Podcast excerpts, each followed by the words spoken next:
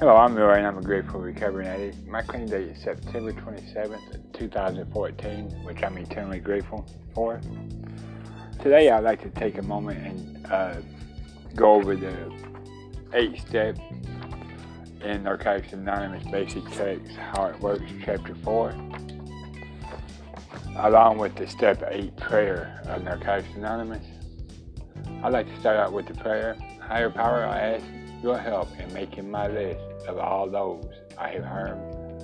I will take responsibility for my mistakes and be forgiving to others as you are forgiving to me.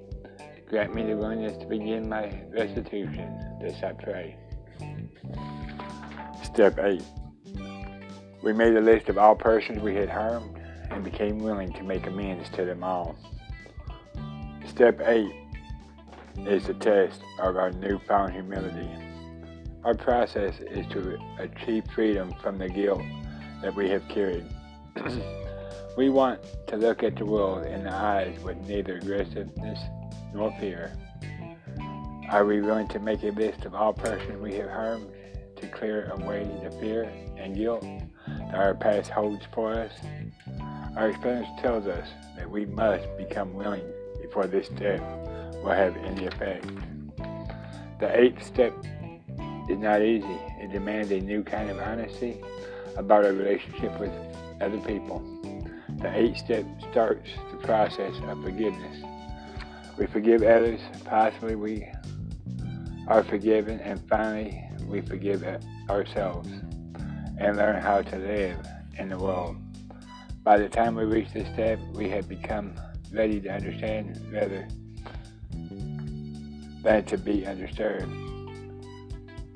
We can live and let live easy, easier when we know the areas in which we owe amends. It seems hard now, but once we have done it, we will wonder why we did not do it long ago. We need some real honesty before we can make an adequate list. In preparing to make the eight step list, is helpful to define harm. One de- definition of harm is physical or mental damage. Another definition of harm is inflicting pain, suffering, or loss. The damage may be caused by something that is said, done, or left undone. Harm can result from words or actions, either intentionally or unintentionally. The degree of harm can range from making someone feel mentally uncomfortable to affecting bodily injury or even death. The eighth step presents us with a problem. Many of us have difficulty admitting that we've caused harm for others because we thought we were victims of our addictions. Avoiding this rationalization is crucial to the eighth step. We must separate what was done to us from what we did to others. We cut away our justifications and our ideals of being a victim. We often feel that we only harm ourselves, yet we usually list ourselves last. If at all, this step is doing a legwork to repair the wreckage of our lives. It will not make us better people to judge the faults of another. It will make us feel better to clean up our lives by revealing ourselves of guilt, or relieving ourselves of guilt. By writing our list, we can no longer deny that we caused harm.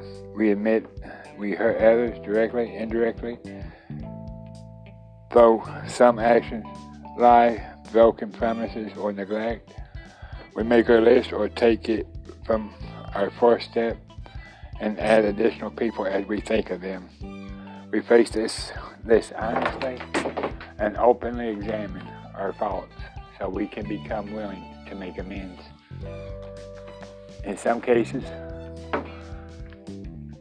we may not know the person that we have wronged while using anyone that we contact with at risk Many members mentioned their parents, spouses, children, friends, lovers, other addicts, casual acquaintances or co-workers, employers, teachers, landlords, and total strangers.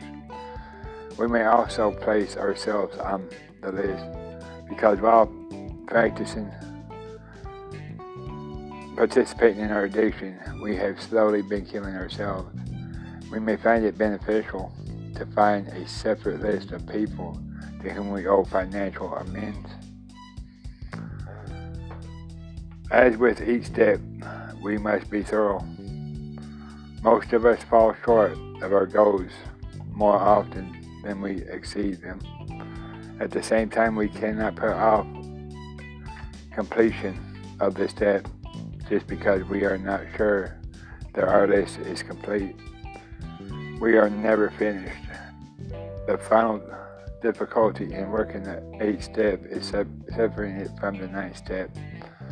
Projections about actually making amends can be a major obstacle, both in making the list and becoming willing. We do this step as if they were no ninth step. We do not even think about making amends, but just concentrate on actually what the eighth step says make a list and become willing.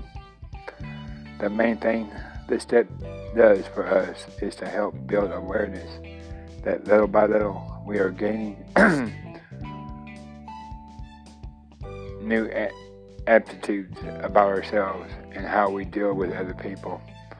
Listening carefully to other members share their experience regarding this step can relieve any confusion that we may have about writing our list. Also, our sponsors may share with us how Step 8 works for them. Asking questions during the meeting can give us the benefit of group conscience. The 8 step offers a big cha- challenge, a change from a life dominated by guilt and remorse. Our futures are changed because we don't have to avoid those who we have harmed as a result of this step, we receive a new freedom that can only end in isolation. Can end isolation. As we realize our need to be forgiven, we tend to become more forgiving. At least we know that we are no longer intentionally making life miserable for people. The eighth step is the action step.